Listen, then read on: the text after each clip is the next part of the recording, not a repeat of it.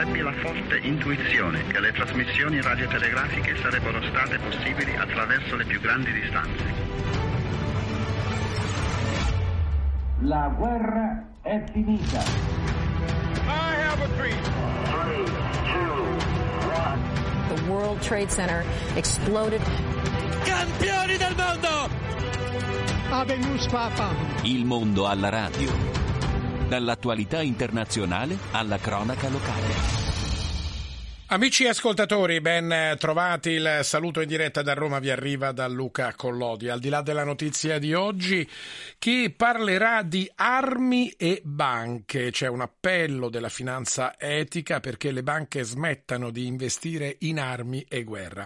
Andremo poi ad Haiti a vedere quella che è la situazione nel eh, paese e poi parleremo di ambiente. Oggi un tema particolarmente caro a molti italiani, ma anche a molte persone in Europa e nel mondo che amano gli animali. Il tema è gli animali domestici e l'ambiente, come accudirli e custodirli. È tutto per il momento, un breve stacco dalla eh, regia e poi entriamo a parlare di armi e banche. Il tema è complesso, amici ascoltatori. Sono oltre 959 i miliardi di dollari utilizzati dalle istituzioni finanziarie nel mondo per sostenere la produzione e il commercio di armi. Pensate che più della metà dell'investimento totale nell'industria bellica arriva dagli Stati Uniti, mentre 79 miliardi provengono da investitori europei. E ci sono poi poi le maggiori banche europee che hanno investito in aziende produttrici di armi per un importo che supera gli 87 miliardi di euro. Questi sono alcuni dati messi in luce nel rapporto Finanza di pace, Finanza di guerra, commissionato dalla Fondazione Finanza Etica, il gruppo Banca Etica. E noi abbiamo raggiunto un primo ospite. Si tratta di Barbara Setti di Fondazione Banca Etica, che è stata la, eh, una delle ricercatrici che ha commissionato questo studio. Ascoltiamola, l'intervista è del collega Stefano Lescinski. La nostra ricerca ha fatto emergere dei dati che sono eh, importanti. Eh, basta pensare che la spesa globale per la difesa nel 2023 è cresciuta nel, del 9%, che significa oltre 2.200 miliardi di dollari. E, e teniamo conto che per riuscire a ottenere questi dati un altro, faccio un altro numero, eh, gli istituti finanziari nel mondo per la produzione e il commercio di armi eh, eh, diciamo, lo sostengono con quasi mille miliardi di dollari. Riuscire a ottenere questi dati è stato un lavoro molto complicato perché l'industria eh, della, di, delle armi è un'industria poco trasparente, quindi non, non, riusciamo a ottenere dei dati certi e quindi immaginate che questa è soltanto diciamo, la punta dell'iceberg di dati che immaginiamo siano molto più eh, ampi. Cosa su- sta succedendo? Eh, abbiamo visto eh, che negli ultimi anni molte guerre eh, si sono accese eh, in giro per il mondo eh, e queste guerre hanno ovviamente generato un indotto molto forte anche a livello eh, finanziario. Ora c'è da chiedersi, ma sono le guerre a rendere sempre più appetibile il mercato delle armi come settore di investimento o al contrario è il fatto che ci sia tanto investimento sul mercato delle armi che poi porta invece a un proliferare delle guerre?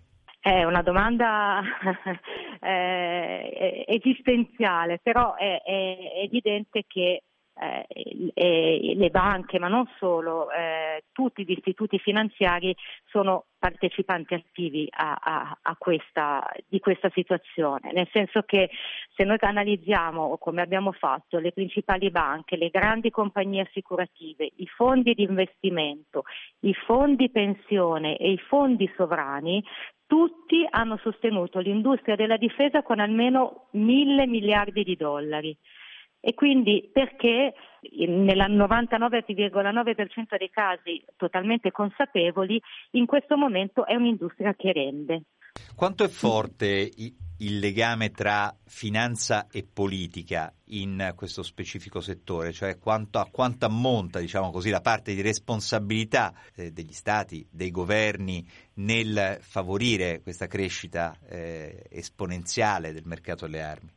Beh, in questo momento è, è, anche vero e non possiamo negarci che eh, con lo scoppio della guerra in Ucraina, col conflitto in Palestina, eh, lo spostamento diciamo, ne, verso il settore della difesa eh, è molto forte. Per fare eh, un esempio, mentre negli ultimi anni le aziende del settore della difesa avevano cominciato a trovarsi, fu- eh, erano state tagliate fuori dai grandi pen- fondi pensione eh, o i fondi sovrani. Pensiamo soprattutto al lavoro che stava facendo il fondo sovrano norvegese, che è il più grande fondo sovrano del mondo di allontanamento dal settore degli investimenti nelle armi. Eh, nel novembre 2023 invece i ministri della difesa del, dell'Unione Europea hanno eh, firmato una dichiarazione congiunta per rafforzare eh, l'accesso dell'industria della difesa ai finanziamenti e è notizia, se non ricordo male, di ieri ehm, che Ursula von der Leyen ha, ha, ha detto che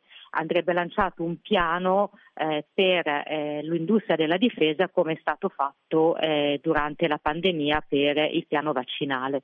Quindi è ovvio che eh, in questo momento la spinta politica legata anche, eh, questo non si può non negare, a eh, una situazione geopolitica eh, molto tesa è molto forte in questo, in questo, verso questa spinta. Senta, il vostro studio ha fatto anche una sorta di analisi comparativa eh, tra eh, quello che viene investito in armamenti e quello che con le stesse cifre si potrebbe fare in altri settori. Ci può fare qualche esempio? Sì, eh, abbiamo um, ripreso un'analisi con, condotta da un istituto internazionale indipendente che si chiama International Peace Bureau, ehm, dove um, abbiamo visto come eh, il, per, diciamo, per, finanziare e sostenere eh, una fregata europea che si chiama Freme, che quindi è una enorme nave insomma, eh, militare, eh, è come lo stipendio di un anno di quasi 11.000 medici. Eh, un aereo da caccia F-35 equivale a oltre 3.000 posti letto in terapia intensiva e un sottomarino nucleare quasi 10.000 ambulanze. Eh, ci rendiamo conto che eh, molte volte fare questi paragoni può essere considerato un po' naif, no?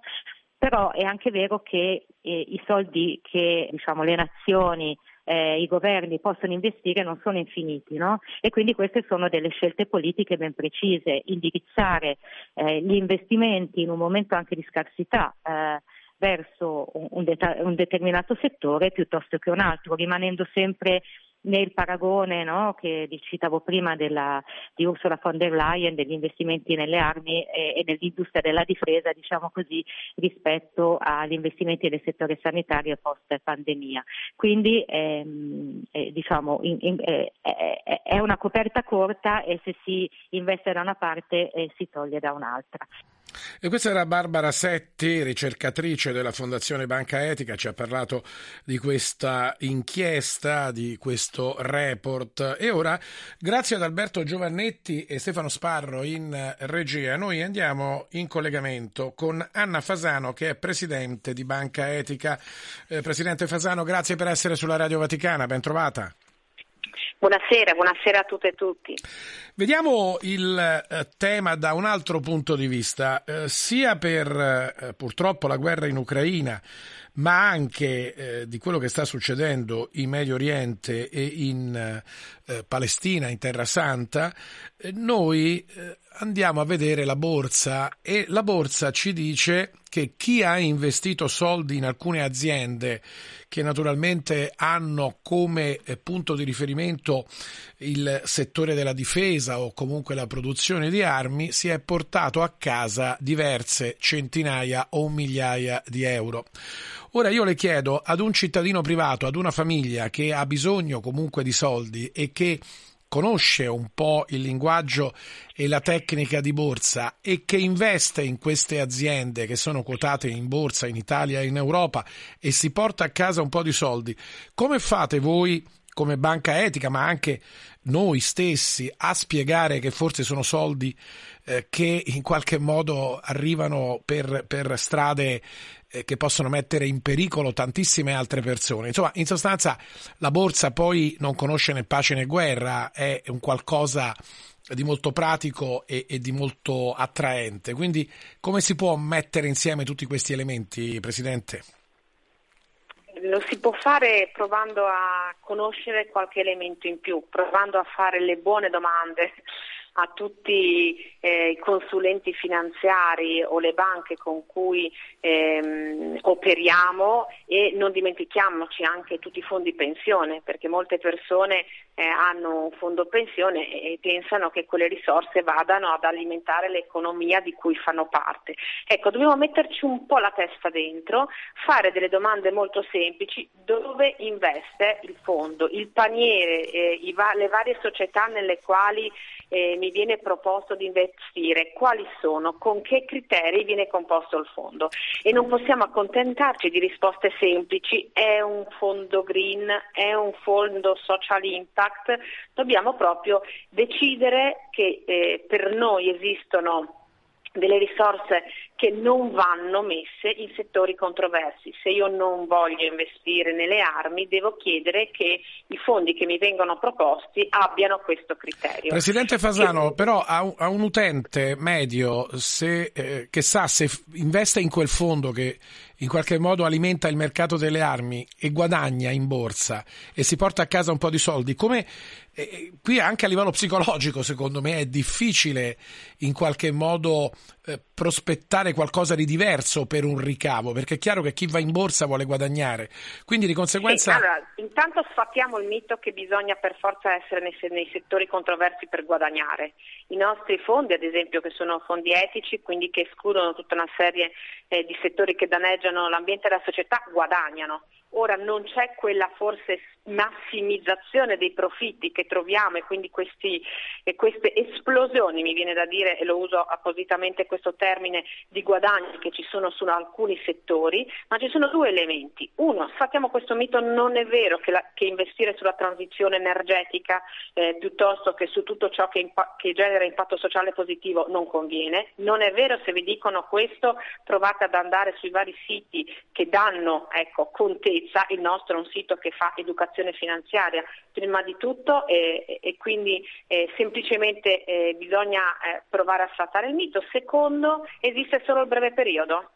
No, esiste un medio periodo, per cui il guadagno del breve periodo non è lo stesso del medio periodo. Allora o siete così bravi da giocare alla finanza secondo per secondo e vendere nei tempi giusti, o quello che vi porterete a casa è di avere dan- aver guadagnato qualcosa nel breve, probabilmente perdere nel medio, ma sicuramente aver danneggiato tutto ciò che vi circonda. Io ecco, credo pres- che questo non sia un guadagno. Presidente Fasano, lei ci dice una cosa importante, cioè attenzione perché si può guadagnare ugualmente senza investire in fondi che magari alimentano il mercato delle armi o della guerra. Assolutamente, e non lo dico per eh, simpatia o empatia, lo dico perché lo dicono i dati.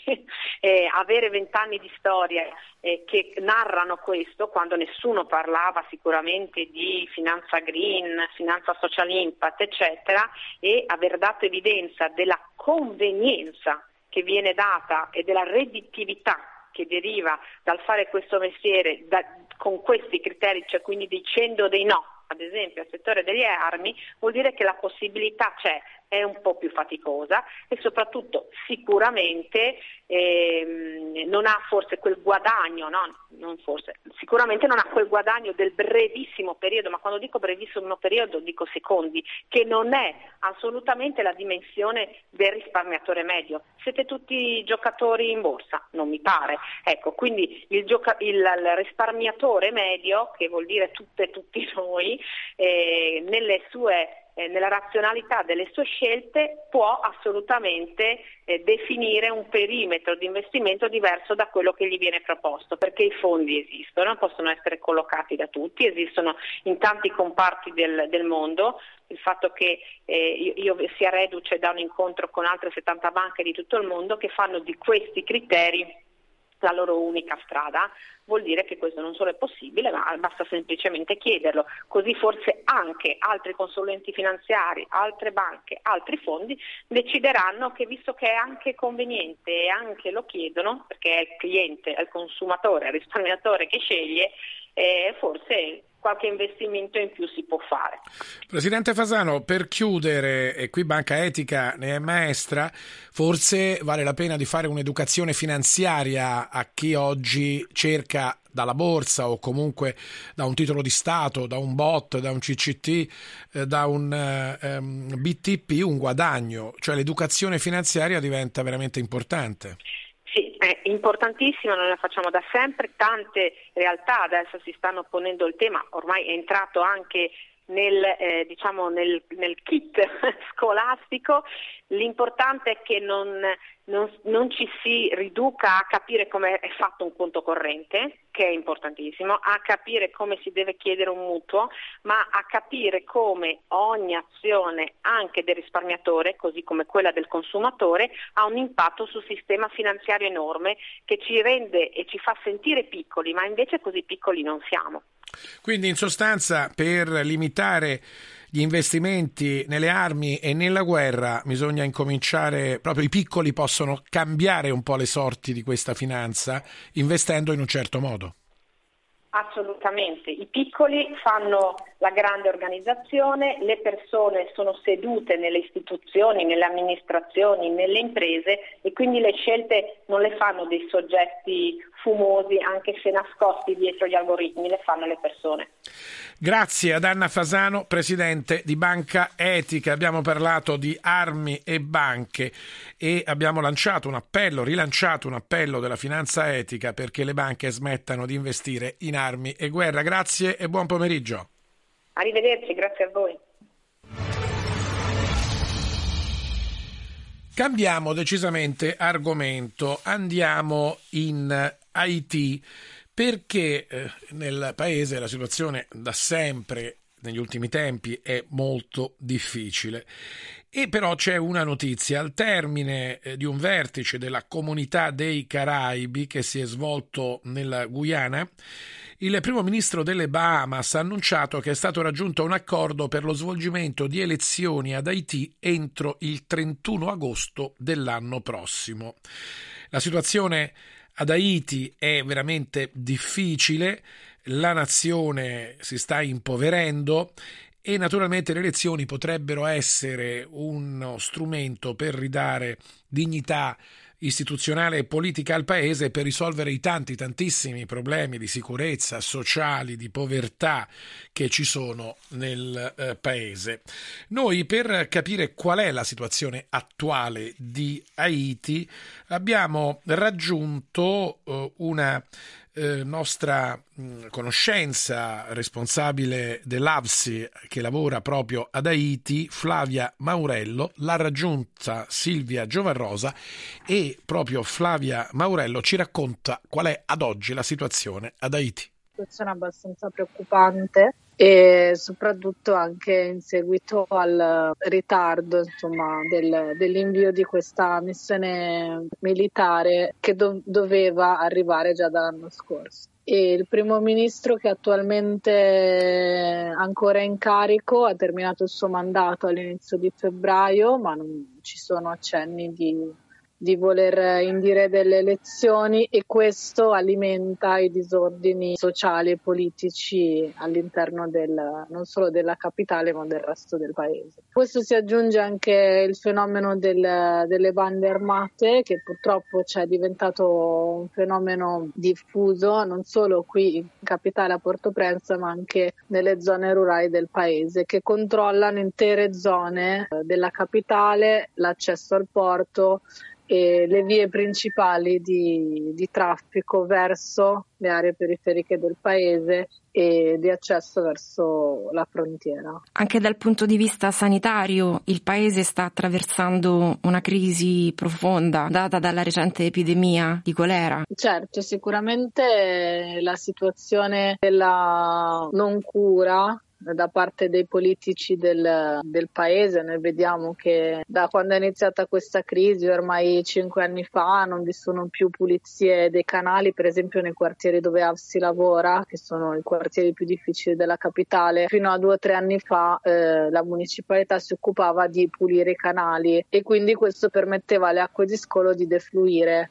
Adesso tra eh, l'assenza del, delle municipalità di occuparsi di queste cose e la presenza delle bande che gestiscono completamente questi quartieri è ormai impossibile avere una gestione di, di queste zone. E nei quartieri in cui si lavora noi troviamo cumuli e cumuli di, di spazzatura ma alte come, come montagne e abbiamo intere zone, interi quartieri in cui le case sono inondate di acqua, diventano invivibili per, per le comunità.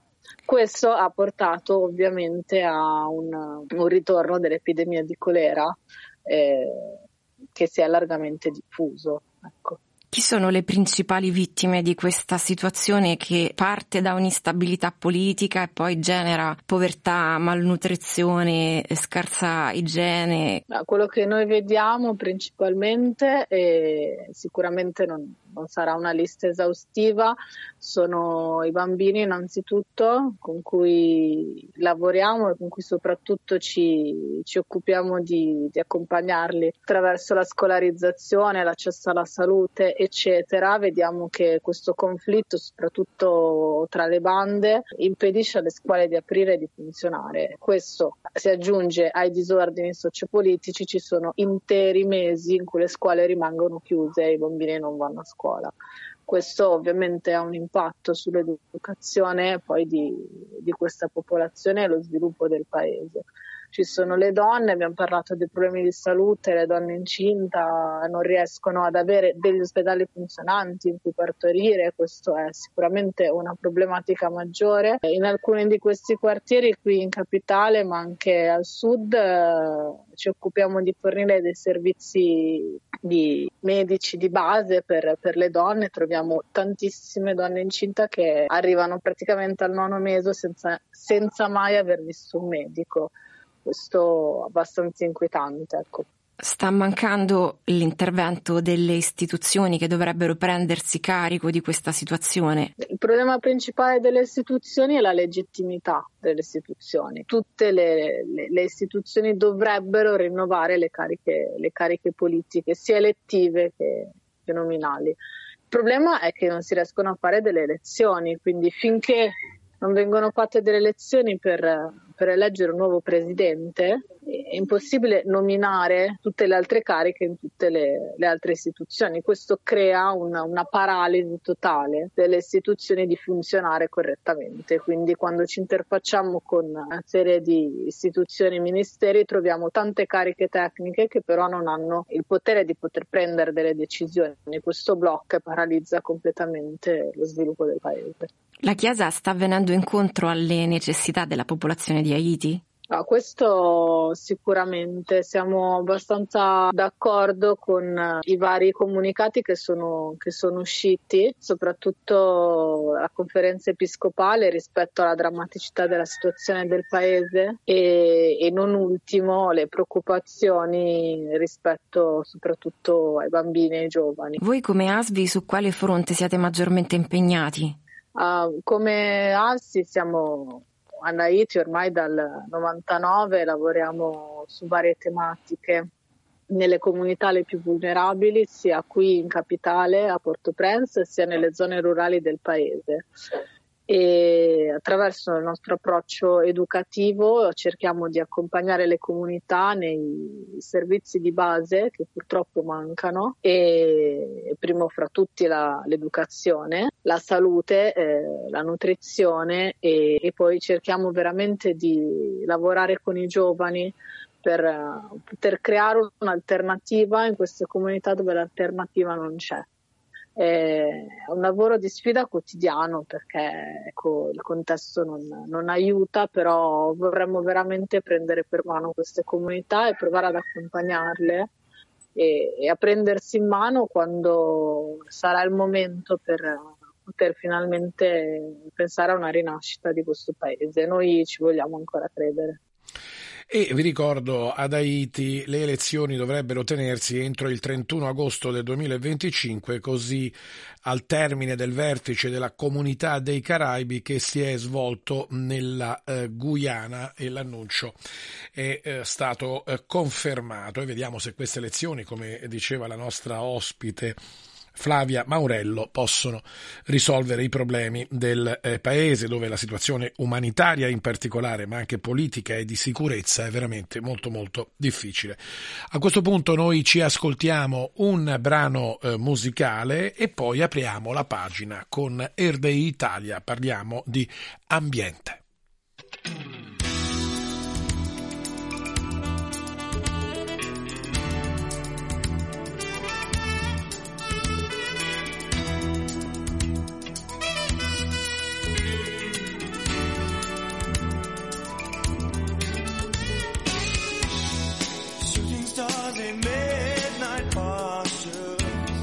and hanging out on clouds beneath the moon.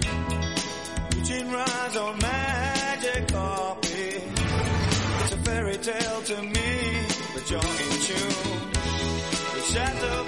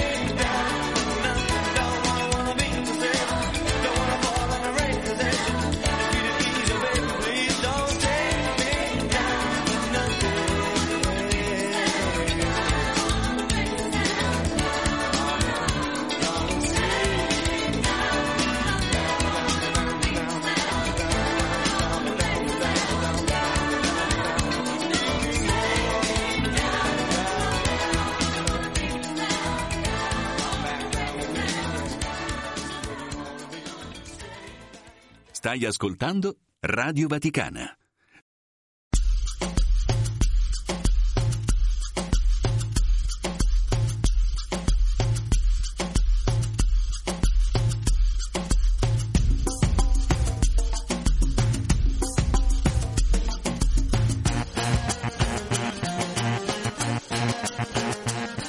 I ritmi della terra in questo brano di Tony Esposito, entriamo con Erdei Italia nei temi ambientali. Saluto Tiziana Tuccillo e Giuliano Giulianini. Grazie. Buon pomeriggio. Buon pomeriggio a tutti.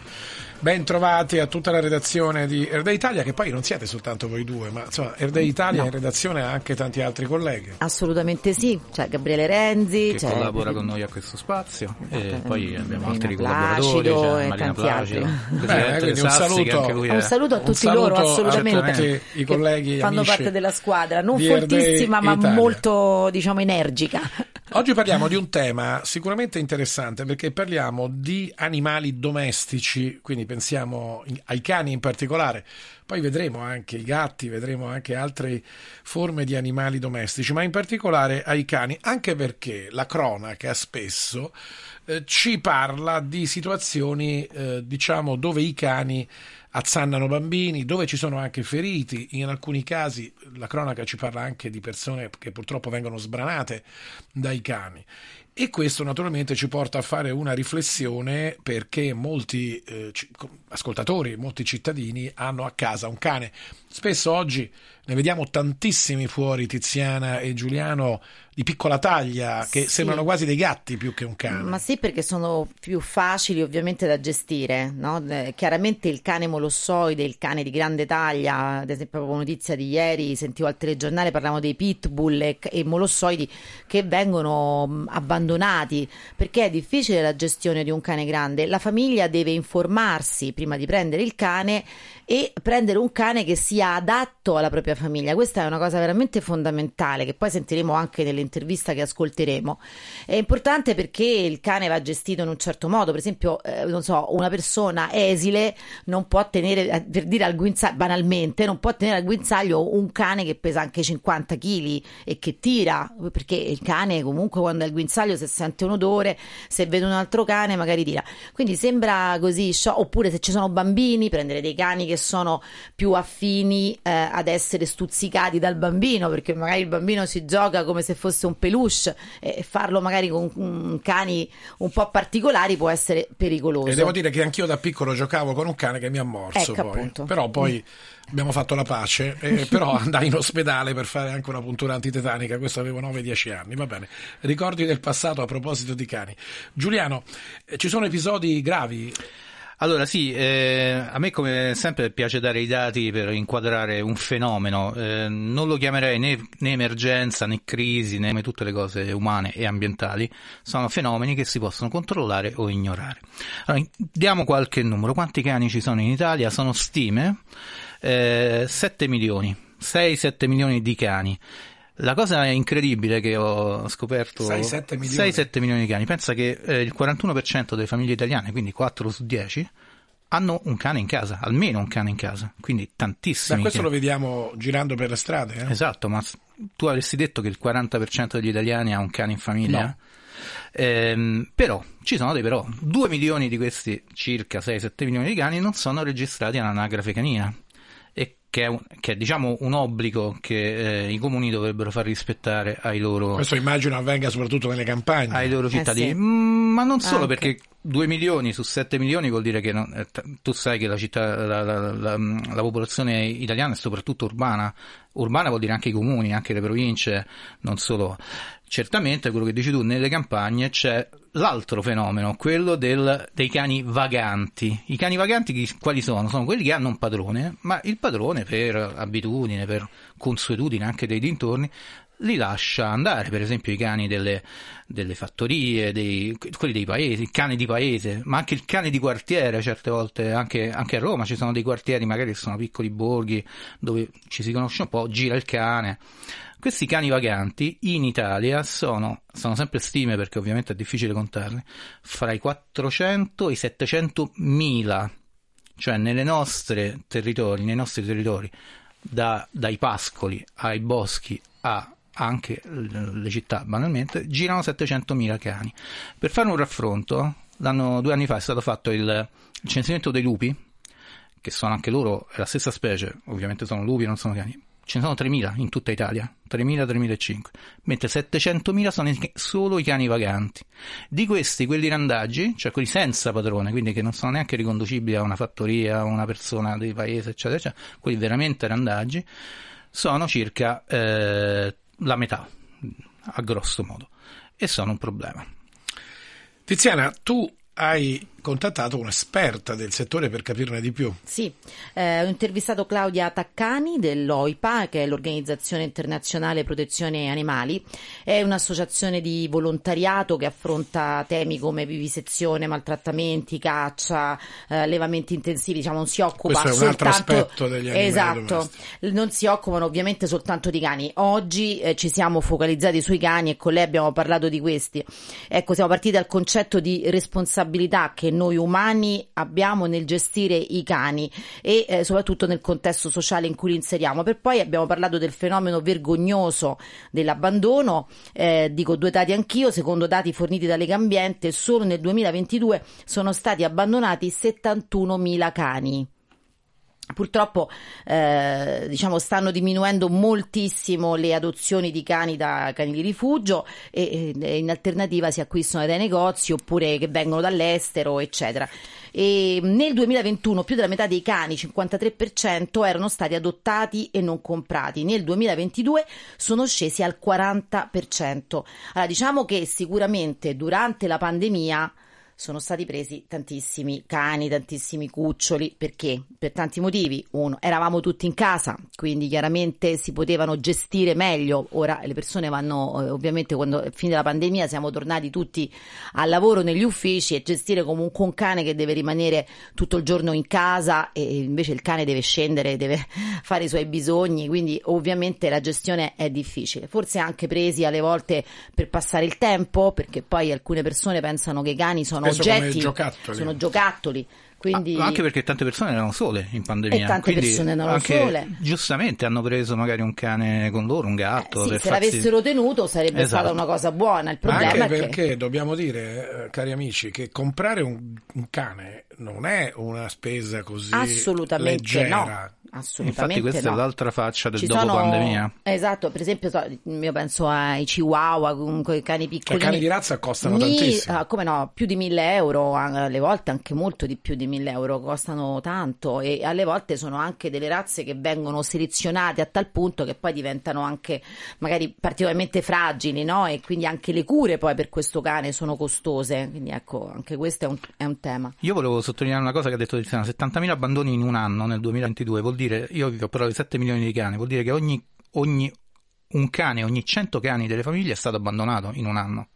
Uno su 100. È, è un dato per me sconvolgente. Sconvolgente, sì sì. Andiamo a sentire l'esperta Tiziana. Presentala. Eh, sì, allora eh, si chiama Claudia Taccani ed è la portavoce del presidente dell'Organizzazione Internazionale Protezione Animali, quindi OIPA Italia. I cani, tutti sanno, sono i migliori amici dell'uomo, ma ci sono purtroppo spesso notizie e anche ultimamente notizie di aggressioni di cani ad anziani, bambini e non solo. Purtroppo anche il caso proprio di questi ultimi giorni, tra l'altro letale, di tre cani di grossa taglia che è costato la vita a questo uomo a Manziana. Quali sono gli obblighi dei proprietari di cani e che grado di responsabilità civile e penale impone loro la legge in caso di aggressione? Tutti noi siamo responsabili per eventuali danni che cagiona il nostro cane, sottolineiamo sia se è con noi, sia se per caso lo stesso è fuggito o smarrito. Quello che è importante è prevenire, nel senso che molto spesso ci sono persone che si improvvisano come detentori di cani e quindi decidono di aprire le proprie porte di casa a cani che non sempre sono idonei per la persona e per lo stile di vita e quindi poi purtroppo ci possono essere delle difficoltà nella convivenza quotidiana come purtroppo situazioni gravi o tragedie eh, come nel caso appunto in provincia di Roma. Quindi le responsabilità sono veramente elevate sia dal punto di vista civile, quindi dovendo pagare danni per eventuali appunto danni, quindi il risarcimento economico, sia dal punto di vista penale, potendo essere anche penalmente responsabili, quindi proprio macchiati di un reato. OIPA ha proprio chiesto di regolamentare per legge la detenzione di alcuni tipi di cane, però in- nella pratica, nella realtà, come si potrebbe fare? Beh, il legislatore dovrebbe intervenire a livello nazionale con l'introduzione anzitutto di, noi lo chiamiamo patentino, comunque di un corso di formazione preventivo per tutti coloro che decidono appunto di, io dico, aprire le porte di casa a un cane che appartiene a una razza o similrazza che sono ritenute, diciamo, impegnativi, perché è brutto dire aggressivi, cattivi o quant'altro. Stiamo parlando comunque di un impegno nella gestione di un cane con determinate caratteristiche proprio in base alla razza, quindi al DNA. E quello che sarebbe opportuno appunto è una regolamentazione a livello nazionale penale, quindi un obbligo preventivo. Adesso tenete presente che secondo la normativa si ha l'obbligo di frequentare un corso specializzato quando però si è verificato un evento, un fatto chiaramente spiacevole. Invece dobbiamo assolutamente prevenire. C'è da dire che a livello invece comunale ci sono delle città che hanno anticipato diciamo, questa eventuale scelta da parte del legislatore nazionale introducendo il cosiddetto patentino, per esempio Milano l'ha fatto per i cani cosiddetti impegnativi, quindi appartenenti a determinate razze. Cioè, noi chiediamo questo, ma lo chiediamo chiaramente per tutelare ovviamente persone, altri animali e questi stessi cani che una volta che non, non riescono a essere gestiti dai possessori purtroppo vengono letteralmente abbandonati in canile. Quali sono le casistiche più frequenti di conflitti legali tra persone a causa dei cani e come si risolvono di solito? Sicuramente ci sono molte controversie legate alla zuffa tra cani, quindi quando c'è proprio un'aggressione tra animali, che anche questo comporta una responsabilità civile, quindi un obbligo di pagare i danni che si sono verificati. E possono esserci anche delle controversie, si può anche andare in ambito penale, qualora appunto ci siano aggressioni per esempio da cani a persone, eh, sia come nel caso purtroppo veramente tragico che è stato accennato, o anche casi meno gravi che possono essere magari lesione colposa perché in una zuffa tra cani uno dei due proprietari si è messo in mezzo e ha preso il morso, ecco. Però posso confermarvi che sono veramente tante purtroppo e viene chiamata in causa anche l'assicurazione perché ricordiamo che è assolutamente opportuno assicurare il proprio cane per, per fare in modo di essere coperti economicamente in caso di richiesta risarcitoria. Tra poco purtroppo inizierà la stagione degli abbandoni. Com'è la situazione di questi ultimi anni? La pandemia cosa ha fatto? Ha aumentato o diminuito il fenomeno e a che cosa è dovuto principalmente? Sì, è un fenomeno subdolo che in realtà tocca tutta Italia in realtà non ha stagione, anche se ovviamente nel periodo diciamo, delle vacanze estive se ne sente parlare di più perché purtroppo appunto ci sono persone che ancora oggi per andare a farsi un viaggio abbandonano un po' un po' della famiglia, parliamoci chiaro, e questo è un atto assolutamente inumano. La pandemia effettivamente può aver dato di là ad adozioni assolutamente superficiali e di conseguenza delle cessioni altrettanto superficiali ad associazioni o strutture canili da parte di persone che si sono poi rese conto di non saper o di non voler magari gestire un cane e l'abbandono ha tante facce, c'è l'abbandono illegale che è punito dal codice penale e per il quale stiamo lavorando per ottenere un aggravamento delle pene, ma ci sono anche i cosiddetti abbandoni legalizzati, nel senso di persone che decidono di abbandonare il cane perché non lo sanno sanno gestire, non vogliono affidarsi a un bravo educatore, fanno delle scelte appunto azzardate nel voler aprire le porte di casa a cani magari che hanno delle caratteristiche particolari e richiedono un impegno o magari ci sono persone che appunto lo prendono come un gioco. Ecco che l'abbandono legalizzato è quello di chiamare il canile o molto spesso le associazioni come OIPA appunto facendo presente che non si vuole più tenere il cane. Questo è un abbandono legalizzato. Cani sono protagonisti spesso anche sui social, ci imbattiamo spesso in questi video a chiappa like in cui il cane viene lavato eh, centinaia di volte con varie schiume, travestito, eccetera. La legge non può far nulla su questa cosa? Social in effetti diciamo che è un mondo purtroppo che ancora deve essere, lasciatemi dire, normato bene, soprattutto se parliamo della tutela degli animali. Però se vogliamo parlare anche di una forma di maltrattamento, sfruttamento estetico dell'animale che comunque gli comporta poi malessere, come per esempio quello di colorarlo, sapete che c'era stata la moda, soprattutto in America, di colorare il cane, addirittura dipingere le unghie. Ecco, c'è da dire che ci sono dei regolamenti comunali, quindi parliamo in Italia, che vietano di adottare pratiche di questo tipo, quindi poi si può essere sanzionati dal punto di vista economico. Ci sono poi dei paesi, per esempio appunto sappiamo in America, dove addirittura vengono eh, ritenuti degli illeciti gravi il fatto di andare a modificare esteticamente il cane, per esempio io dicevo con i colori, prima ho parlato magari di lavaggi frequenti, ci sono insomma tante forme di maltrattamento che sono psicologiche e che possono integrare un reato. Ecco. Dal punto di vista dei social c'è veramente tanto da fare e vi dirò di più, noi come OIPA abbiamo un servizio che trovate sul nostro sito, si chiama Stop Viral Animal Cruelty, dove possono essere segnalati i video o immagini che rappresentano degli illeciti o potenziali illeciti a danno degli animali. Quindi segnalatevi che nel limite del possibile vedremo come lavorarli. L'OIPA promuove anche una visione etica al momento della decisione di far entrare un cane nella propria famiglia. Ecco, quali sono le scelte da considerare e, e quelle da evitare?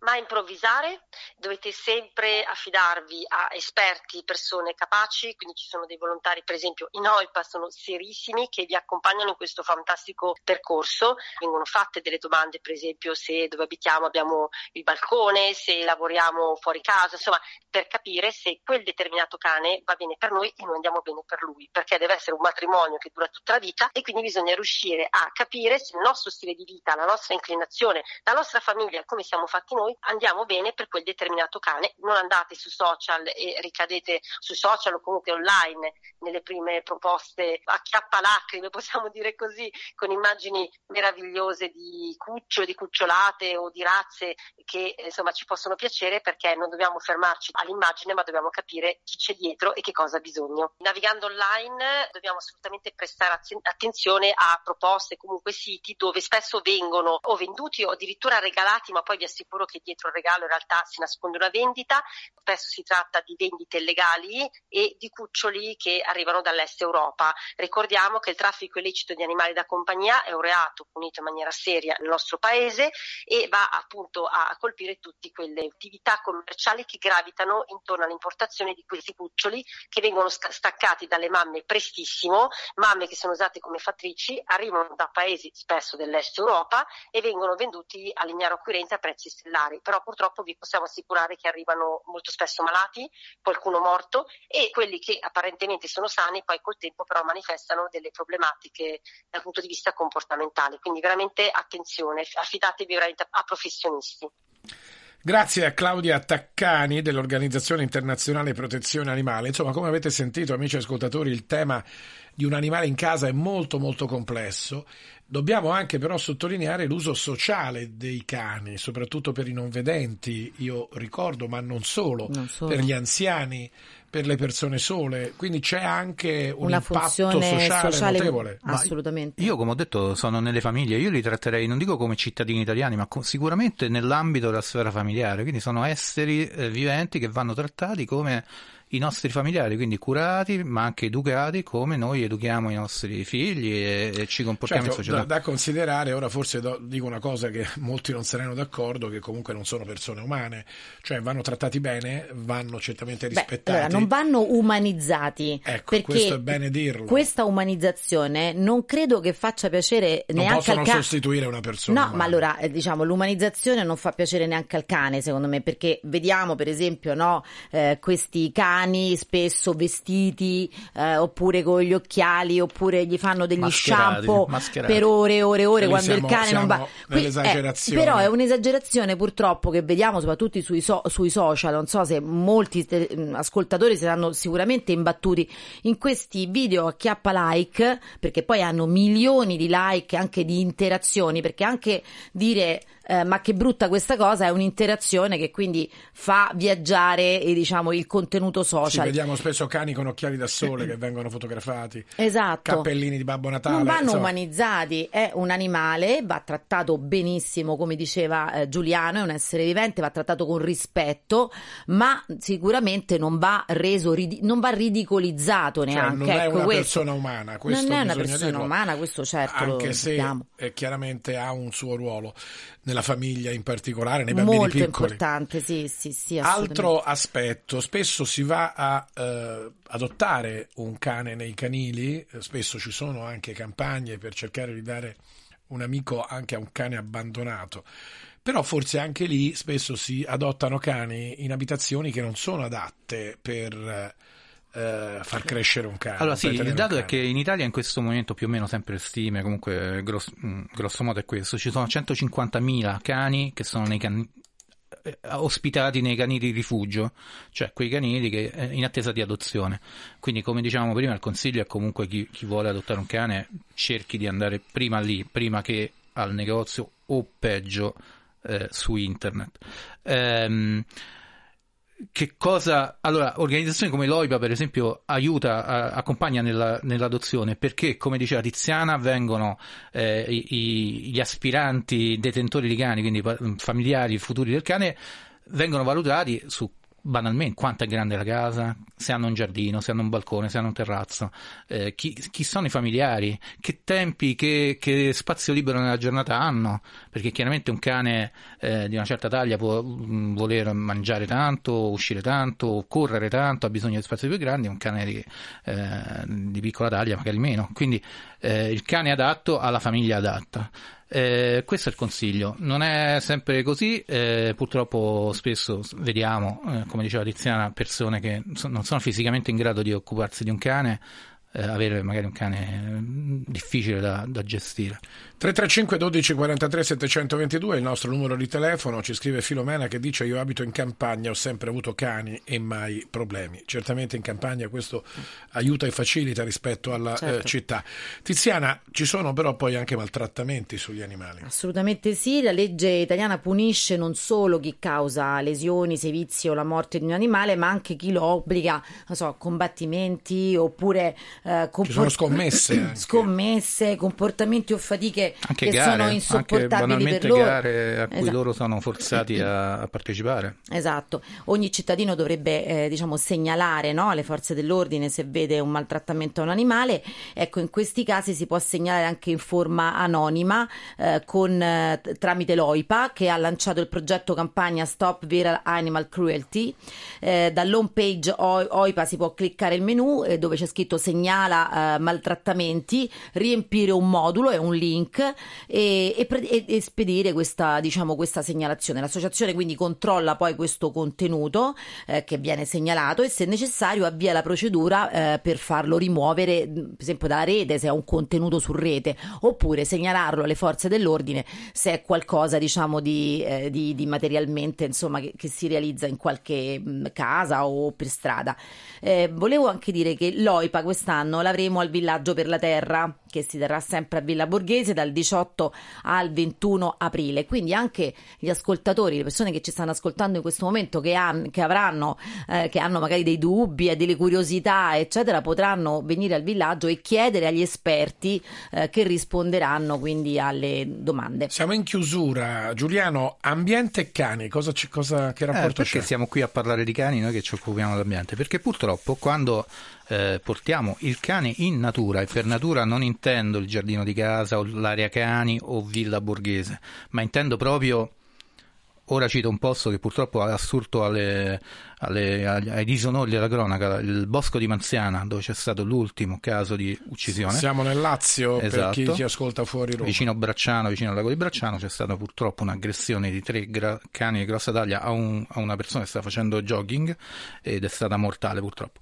Lì c'è stato un, sono sfuggiti al controllo, diciamo, non è stato un grande... Però portare pro, il proprio cane in un'area come può essere una campagna aperta, oppure un bosco, un'area naturale, una spiaggia, e lasciarlo libero, libero, lì si fa il contrario di quello che abbiamo detto prima, cioè tu parlavi di umanizzare troppo eh, l'animale e qui è naturalizzarlo troppo. Dobbiamo ricordarci che il cane non è, eh, non è un animale selvatico, è un animale familiare e da lì possono derivare una serie di problemi sia per la fauna sia per lui stesso che è meglio evitare. Comunque il cane è il migliore amico dell'uomo. Non esistono cani cattivi ma cattivi padroni. Esatto, ma è proprio, guarda, de, sante parole sta dicendo questo ascoltatore perché è proprio così, siamo noi a doverli educare, eh, il cane è buono di suo. Finiamo sempre così, dicendo che la colpa è nostra. È ed vero. È vero ed è, ed è e vero. noi finiamo questo spazio grazie a Erdei Italia, tra poco l'informazione della Radio eh, Vaticana, un grazie ad Alberto Giovannetti e Stefano Sparro per la regia, da Luca Collodi, da Giuliano Giulianini e dalla nostra nostra eh, collega Tiziana Tuccillo. Grazie, l'appuntamento è per le prossime puntate del Mondo alla Radio.